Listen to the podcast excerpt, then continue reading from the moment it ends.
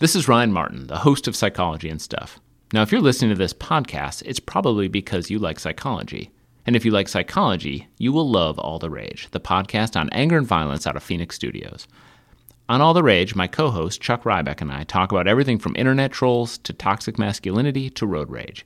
We bring you mad science, anger management tips, and tons of stories about people losing their cool. You can learn more about All the Rage and other Phoenix Studios podcasts at uwgb.edu forward slash podcast. All right, and welcome to Psychology and Stuff, the podcast of the University of Wisconsin Green Bay Psychology Program. I'm Ryan Martin, chair of the Psychology Program and host of Psychology and Stuff. And we have a very cool episode for you today. So, a few weeks ago, uh, Andrew Archer, author of the book Pleading Insanity, came to speak on our campus. This was a, uh, a talk that was sponsored by Psi Chi, an honor society in psychology here at UW Green Bay. And uh, he sat down with one of our students, Amber Galata, uh, for an interview. And part of what's cool about this is that this the book he wrote, Pleading Insanity, is actually used in one of our capstones, uh, capstone on madness, taught by Dr. Chris Vespia. And uh, so, and Amber is in that course, so she was able to sit down and talk with him a little bit about uh, the book and what inspired him to write it, as well as talk a little bit about the talk he did that night. So, without anything else, we'll go to that interview. Andrew. Hi. Um, thank you so much for coming and talking with me today. Um, we're glad to have you on the podcast. Yeah, thanks for having me. Yeah, absolutely. Um, so, did you want to start out um, kind of by introducing yourself and your book as well, maybe? Sure. Yeah, I'm a clinical social worker uh, that's predominantly practiced psychotherapy.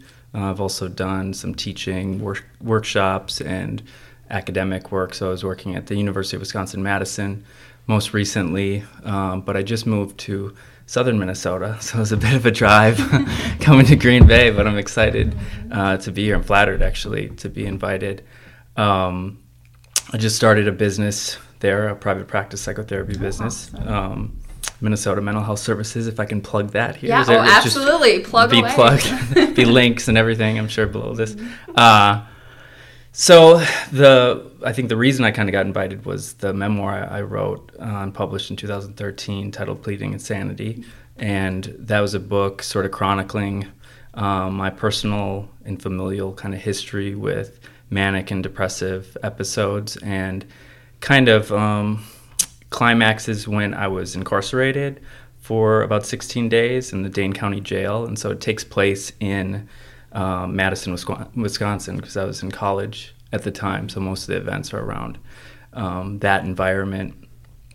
Um, is that an is that an yeah, introduction? That's, oh, that's a great introduction. All right. yeah. Well, I just wanted to say that I personally loved your book. Um, just you know, totally recommend it to anybody that hasn't read it. And we're actually reading it in my capstone class right now. And the listeners can't see me sliding no, you hundred dollars.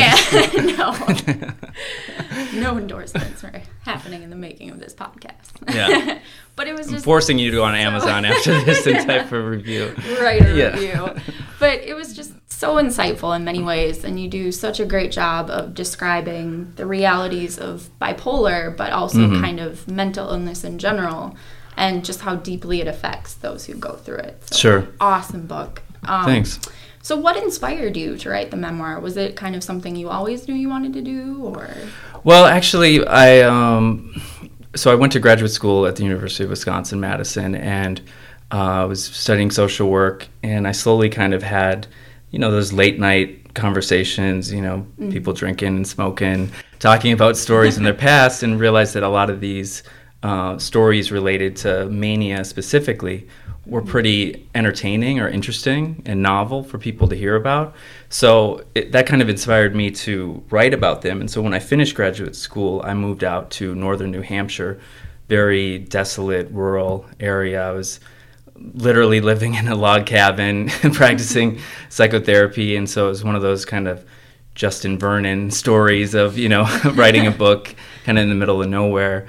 Um, and that was really, I mean, the inspiration was I just thought they were interesting stories, you know, from a literary perspective. And I really didn't know a whole lot about the world when I was writing uh, the book. I knew about these stories and experiences. So I, the only really framework I had was personal anecdotes, and but what's I think maybe a little bit different about this book, as long as we're selling stuff and plugging things, is you know it's very much a momentary account of like the manic Mm-hmm. episode. So if you think of Kay Redfield Jamison's book, An Unquiet Mind, or even there's a new one that I'm going to mention in the lecture tonight, uh, which is called Mental by Jaime Lowe.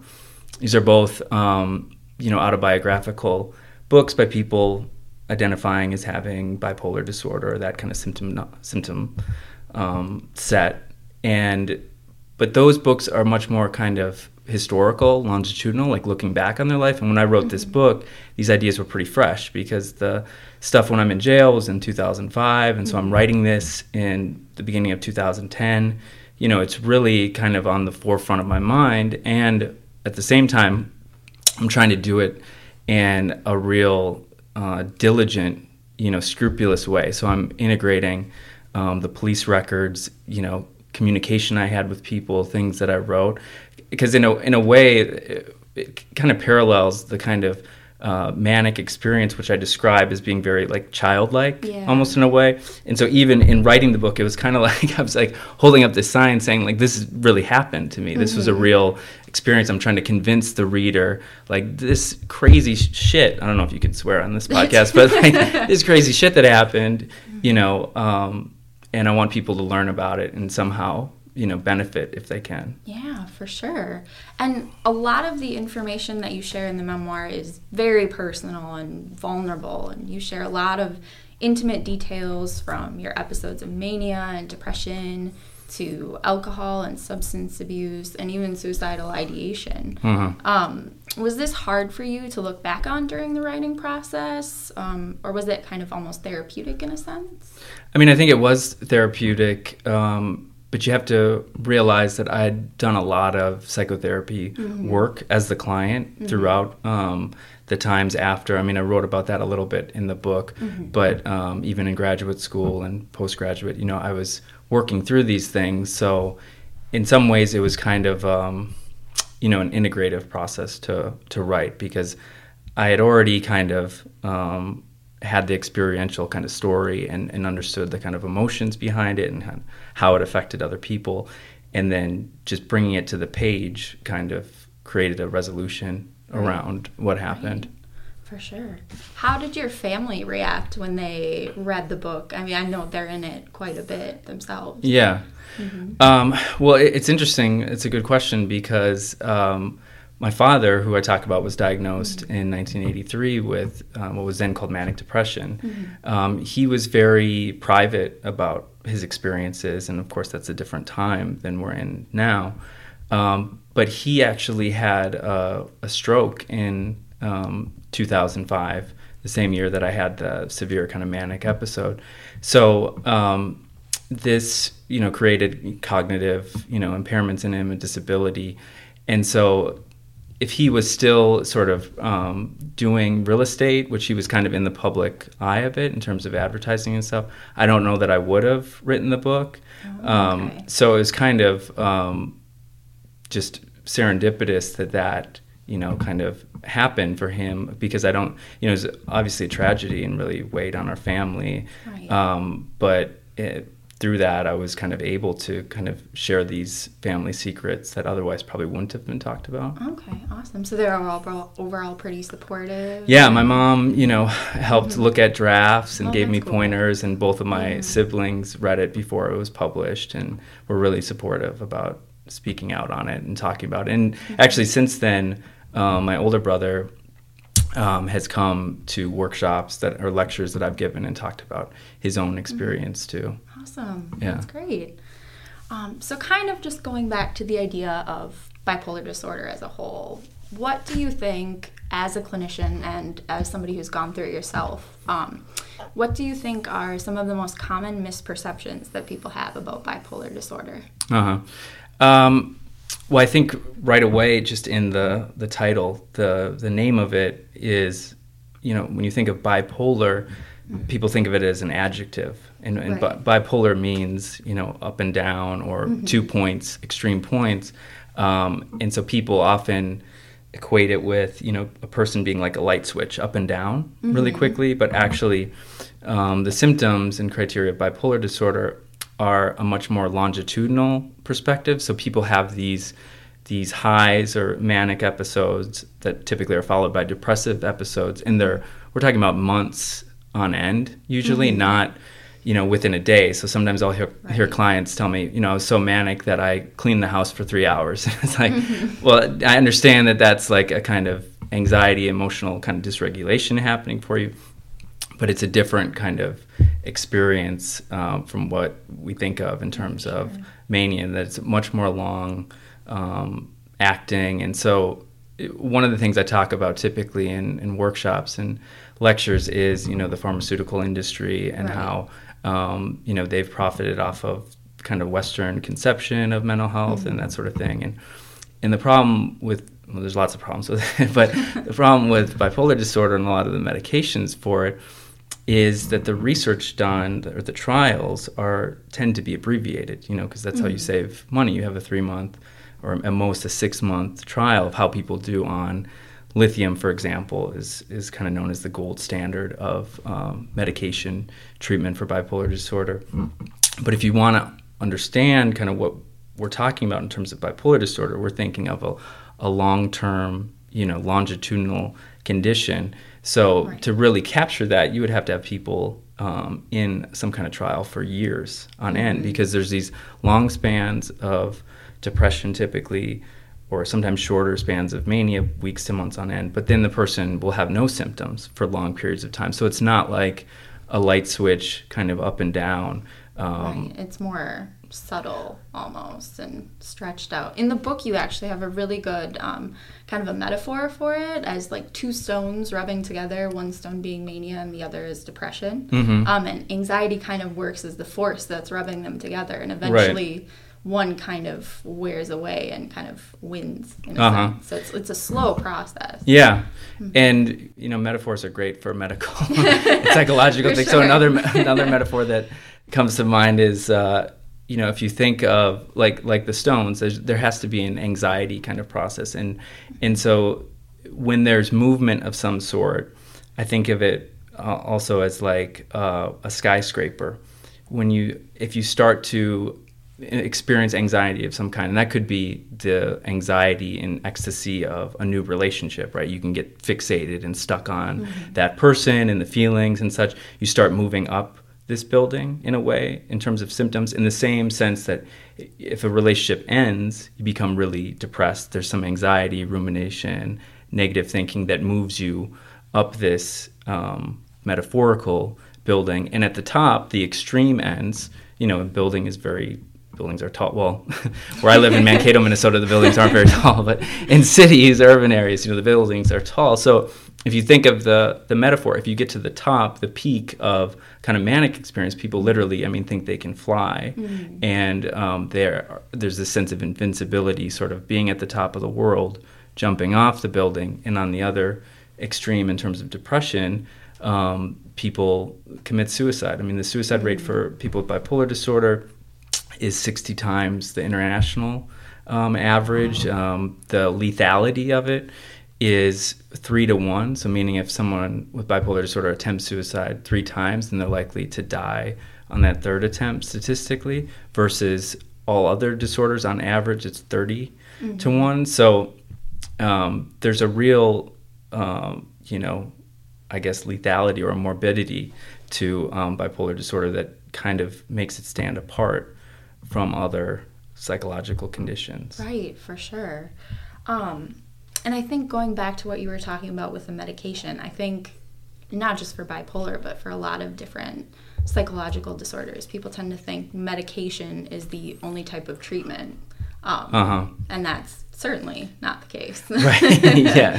for sure. What was your kind of experience with medication and psychotherapy working together? Uh huh. Um, well, I'm, I'm distracted because I'm thinking of a different thing. If I can sure. say that oh, first, and then we'll come it. back to it because I definitely want to talk about uh, medication. But I think, you know, writing this book and having the kind of the privilege that I do in terms of working at universities and speaking in front of other clinicians and stuff, you know, it allows me to take kind of political and moral perspectives on some of these issues. So I, in the talk tonight, I'll, I'll talk about you know um, American culture, Western culture through the lens of the kind of history of bipolar disorder, right? But when when we think of mental illness or mental health, um, it's really and I had so I had a long long drive out here from southern Minnesota to think about some of these things. But it's really like the the kind of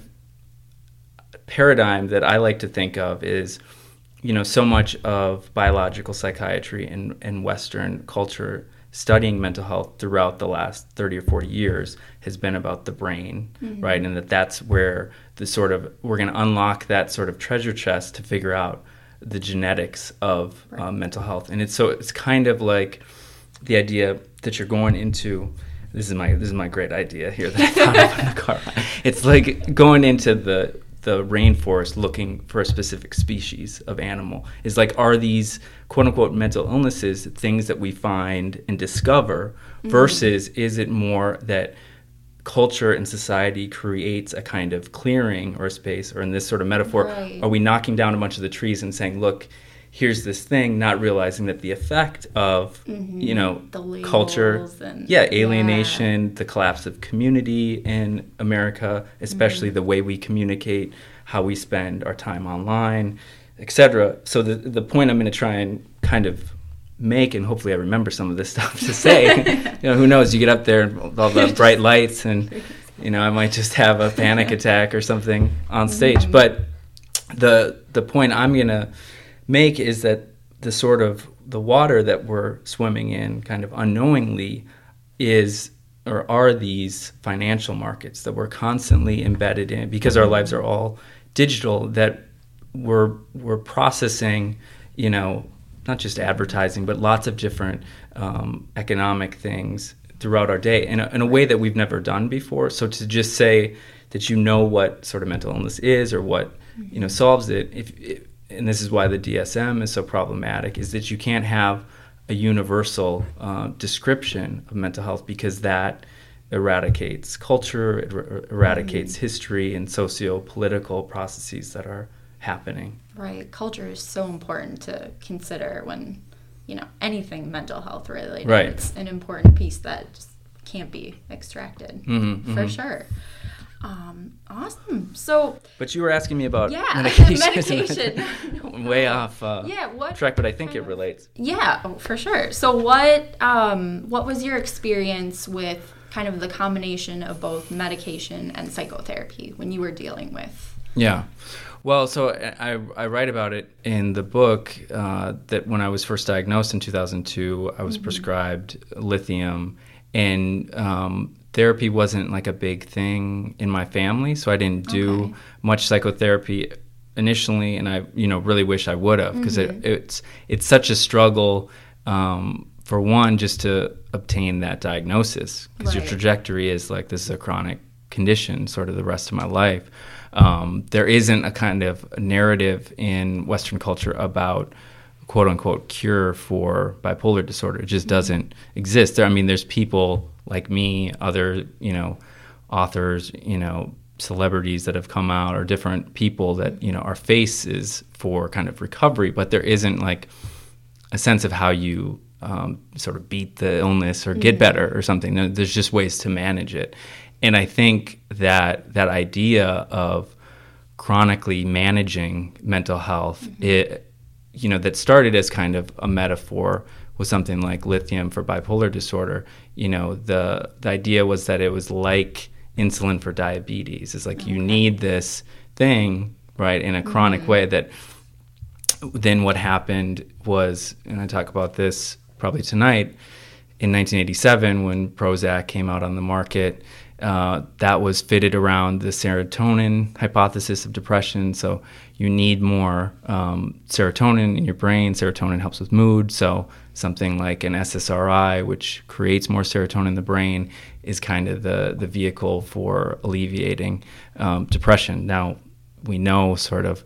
Um, 30 years later that that's overly simplistic and a great uh, sort of uh, tagline if you want to sell millions of antidepressant mm-hmm. drugs. So I'm always thinking about you know kind of the the thirty thousand foot perspective on um, all of these things, and then when you know my writing and talking, I try and integrate um, personal experience. But so back to your question, you know, lithium is really useful in terms of uh, acting as a kind of tonic to the body and system. So it mm-hmm. calms people down in a manic state and tends to um, improve or stabilize mood. The interesting thing about it is that nobody knows how it works.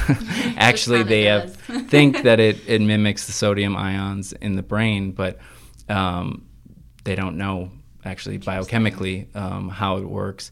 But there's been you know studies showing a kind of inverse relationship between um, suicide, homicide, felonies like sexual assault, and um, and sort of trace elements like um, higher rates of lithium in the drinking water, like different counties, like in Texas, for example. Uh, Jaime Lowe talks about this in her book Mental. Um, so there's some idea that maybe um, this is sort of you know an organic substance that everybody could kind of benefit from. But now, when you think about these like trace differential amounts in the water, it's nothing like the amount somebody would take who's right. Eh, who's diagnosed with bipolar disorder. It's like you know thousands and thousands of times more. Mm-hmm. Um, but what's interesting about it is that it's um, you know it's literally made up of stars. like the Big Bang, you know, uh, mm-hmm. produced lithium. It's the third element on the periodic table. Um, it's in our batteries, our phones, like all kinds of things. So it's a natural um, alkali metal. And so what that means is that it's not patentable. So pharmaceutical companies can't make money can't on make it. The money. and so I think, you know, and they'll talk more about that um, tonight and how how I think the the market changed to predominantly antipsychotic and antidepressant medications, a kind of polytherapy for mood disorders in the early 90s uh, versus you know, starting in the 70s and and um, for many decades people just took lithium as a monotherapy. That's what my father was prescribed in 83 when he was diagnosed and so we've kind of went away from that and I don't know how much your listeners want to hear about the no, history of no, lithium and how it I, I, I know a fair amount about yeah. it but yeah well, and awesome. the kind of the the ironic thing about lithium is you know can be a kind of quote unquote lifesaver for people, but it's very lethal. It's easy to, um, you know, have kidney damage and, right. and shut down the body just from overdosing. So it's like the thing that can really help people can be really destructive in, in terms of, you know, what I was talking about before with suicide and right. things. Yeah, you talk a lot about in your book about how you had to get tested, you know, regularly to make sure your levels were okay with right. lithium and stuff. And yeah. Yeah, so there's a lot of extra stuff that goes into into the world of medication.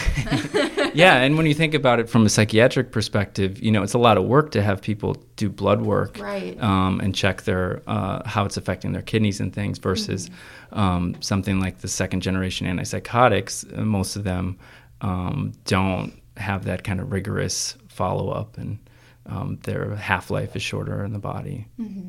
For sure. So you've clearly been through a lot.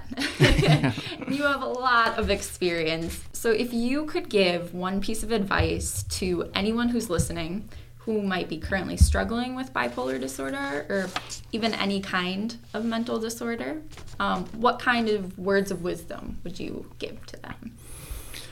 Wow, words of words no of wisdom. Well, you know, part of my work as a social worker is uh, really empowering mm-hmm. people mm. and, and, advocating that they trust their own process. So I'm not a real didactic clinician or, or one to say that I know much of anything. I have a pretty narrow focus of knowledge, and I'm lucky enough to have colleges invite me to share that brief amount of, of information I have. But the the vehicle for me, and I talk about it a bit in the book, which we're emphasizing pleading insanity. Everyone should buy Absolutely. that, right? Another plug. um, that's really uh, been a dramatic change for me is uh, mindfulness meditation, specifically um, practicing um, Zen Buddhism, which is something I've been doing uh, since the end of graduate school. So, you know, and it's kind of kind of ironic because I'm here talking about this huge book story that I created, and it's kind of the antithesis of mindfulness practices. Is you're interrupting that narrative story process maker? Is that you're just staying right here and you're questioning what is this constantly rather than this affects me and what I want to do and you know the, right. the center of the universe um, mentality that I certainly get caught up in but it's a I think it's a vehicle to um, meet that um, experience and adapt in a way and inevitably you know I think when you slow down and pay attention to how you're thinking and how it affects other people that there's this ethical um, dimension to it. So if you're if you're paying attention to your decisions, um, it's different than the impulsivity. You know, the extreme examples are the the manic um, experiences I have um, in the book. So if you can recognize and notice, you know, your behavior and how you're thinking, create a a pause before you um, react. That I think that's that's that's beneficial, um, whether you have bipolar disorder or not. Mm-hmm. but kind of back to your question, I mean, I would encourage people to talk with somebody about it. it doesn't have to be necessarily a therapist or a psychiatrist, but um, we all suffer in a way, you know, and we're all trying to figure it out, you know, feeling our way in the dark, more or less. And uh, if you can, if you can bring that out into the open with somebody and let them know that that's a that's a better, um, I think, chance that you're going to work through it or manage it in some way. So not, you know, not keeping it hidden, not not hiding it. That's kind of um, was part of the intention around the book. Is like, you know, in 2013, maybe there weren't a lot of psychotherapists or memoirs about bipolar disorder. I mean, I'm sure now there there are quite a few more, but um, that was my intention to say, you know, we all have problems. We can all benefit from from sharing those things and whatever is appropriate to that person, you know. Yeah, for sure. So, kind of going back to that topic of mindfulness, I know that's something you're very interested currently. So, kind of what is mindfulness if you had to define it generally, and kind of how is it used? Well, like I was saying, um, you know, well, what what it makes me think of actually is so I have a nine month old son. Mm-hmm. There's a whole nother podcast we could do, but mindfulness is not something you have to obtain. Mm-hmm. So I can maybe this is why interviews are a little difficult for me. Most of my time is spent on the floor, you know, playing with blocks and construction things, right. and you know, putting little donuts on pillars and. Uh, but w- when you think of babies, right, they'll just their attention is to whatever stimulus is in the environment, and they're you know, so a plane goes by and we're sitting outside, and he notices the plane, he turns his head and is like, "What mm-hmm. the fuck mm-hmm. is that thing?" like that curiosity and not knowing right. is is in a way mindfulness. So he can just feel sensations. He feels hot. He feels cold. He he likes something. He doesn't like something. So it's uh, in a way i think i mean it's cultivating some awareness for how you think about things. So it's not just necessarily paying attention. It's noticing how you pay attention and what you tend to habitually do. Right. so when when you're sitting on a meditation cushion there's nowhere to go. you just have to have to notice your inclinations and how you think about things and where your mind goes. And um, in this kind of frenetic, crazy world that we live in, that's pretty challenging for people to do. And I've been fortunate, you know, economically, where I can spend a lot of time on a meditation cushion and I can teach other people about mindfulness. And so, mindfulness isn't really a thing it's something that's there from from the beginning, and we tend to put stuff in the way.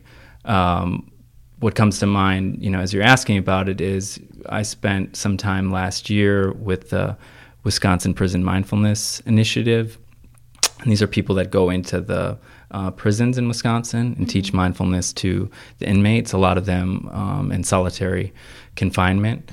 So um, that's something I was kind of maybe going to mention tonight in the lecture as well. Um, is you know these just like deplorable conditions that people live in. The these members, I don't do it anymore, but these teachers, you know, offer something to these guys, and it was just an incredible experience to hear some of these individual stories about being in prison and hearing them practice and that they're able to sit and kind of pay attention and right. but it's it's crazy you know all these prisons are kind of out in rural areas we don't see them you know they're not in downtown green bay or in madison or milwaukee they're out in the um, country and um, you know some of these guys that i talked to had been in solitary confinement for over 10 years oh, wow. and you know when you think about that it's considered torture at like 10 or 15 days yeah. to be in solitary confinement. So yeah, so I think I don't I don't know how I would define mindfulness it necessarily. it's just it's it's a I think in a, in a sense it's cultivating awareness, mm-hmm. but understanding that we all have that capacity. It's just we get caught up in our lives and our stories and about our lives and what we're doing, and so it isn't something to obtain. It's just it's kind of relinquishing our habits or, or letting go of these right. conditions and things. And it's a it's a never ending kind of um, pursuit.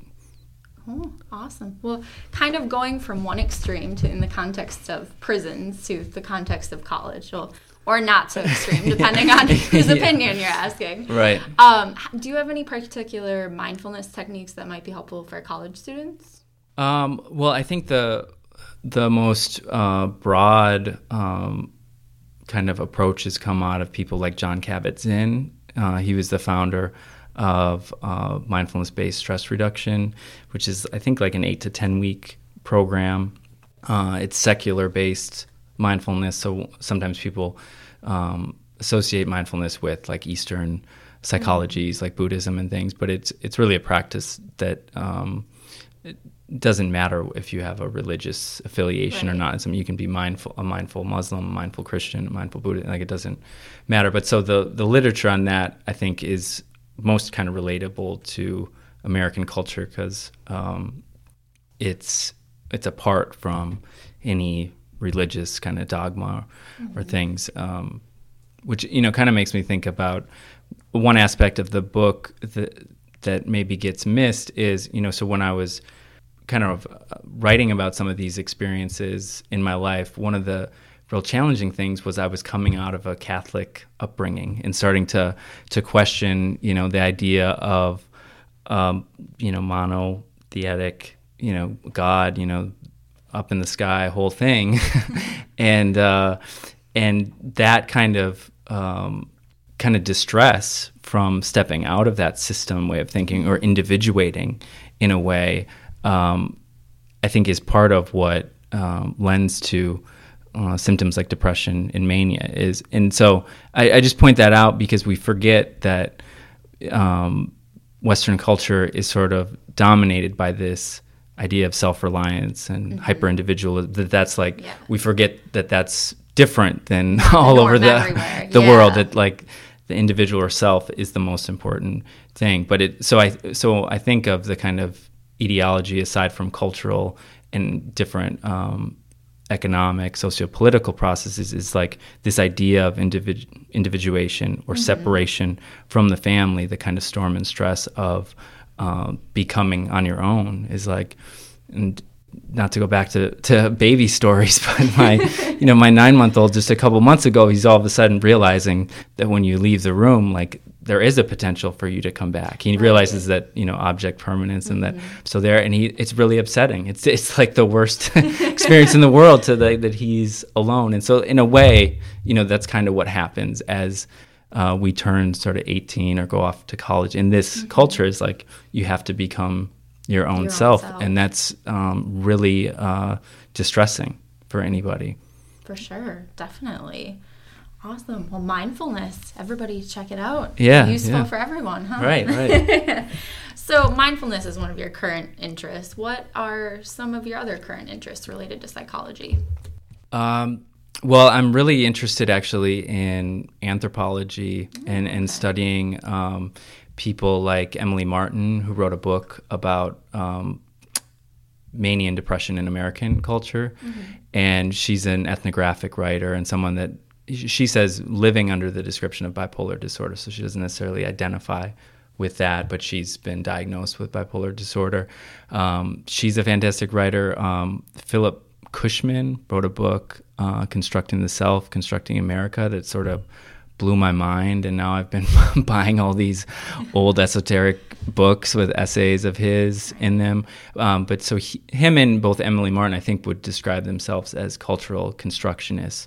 And they talk about, I think Cushman specifically talks about, you know, the, the way to understand a culture is to sort of look on look over the person's shoulder and see what they're reading mm-hmm. at a mm-hmm. time so you get a glimpse at um, you know how it is people are understanding the world that that's how you uh, can really grasp uh, what's happening and so so those are a couple people that I really like and then I've been um, academically kind of studying internal family systems therapy okay. what is that? Th- uh, therapy this is um, Richard Schwartz uh, founded this um, it kind of branches off of family systems therapy okay. but but he basically projects um, systems theory onto the psyche itself, consciousness. Okay. So he, it's a it's a real paradigm shift from uh, Western psychology because it um, kind of defies this idea that there's this unif- unified constru- constructed self, and he sees the mind as more of a mosaic. So it's multiple, and he talks about uh, there being different parts. And uh, I think it's kind of it's where EMDR was at you know, maybe 10 years ago. Mm-hmm. And so, so, it's part of a, a non pathologizing, really like progressive liberal movement in therapy. So I, so I, I think um, it's more metaphorical, but I think it's really useful because it's saying that the client essentially has the capacity to heal from things. And it's not the expert therapist. I'm pointing to myself. can't point in podcasts because nobody can see you pointing, but it's not um, the therapist that has all the answers. You're just working with this client to see sort of um, objectively how they over-identify with parts of themselves in the same kind of way that, like in families, you know, you have people that go to sort of extremes or polarizations to make up for the imbalances in the psychological processes. Mm-hmm. So he projects that onto the mind itself, and you can. There's these different kind of techniques that you can work with that with people that are, are pretty powerful. I have a uh, my Zen teacher, Flint Sparks, is trained in this method, so I've witnessed it. You know, he's mm-hmm. done it in group kind of settings, meditation retreats, and things. So um, I hope more people, more clinicians, start to get uh, trained in understanding of that. Again, not because it's necessarily the the one or the the best thing out there, but it's yeah. it's part of a kind of political movement against the medical model, the DSM that I'm really um, interested in. Awesome. For sure. Yeah. Well, you are doing a lecture here tonight on campus, as we mentioned, yeah. about um, manic depression in America. You mentioned a few things you're going to touch on, but what is your your main mission for this lecture?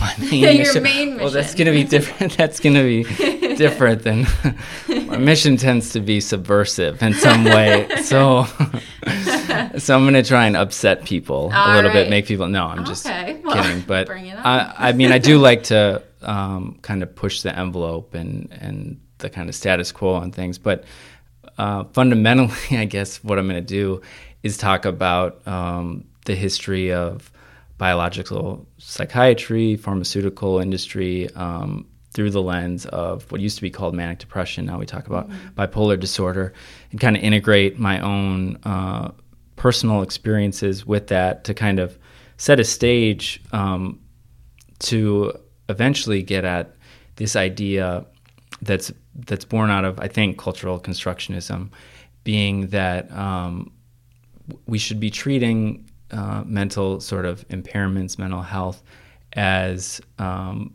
kind of you know smoke detectors rather than actual fires. So when you think of a, a smoke detector going off in your house, you wouldn't start hitting it with an axe or dumping water on it.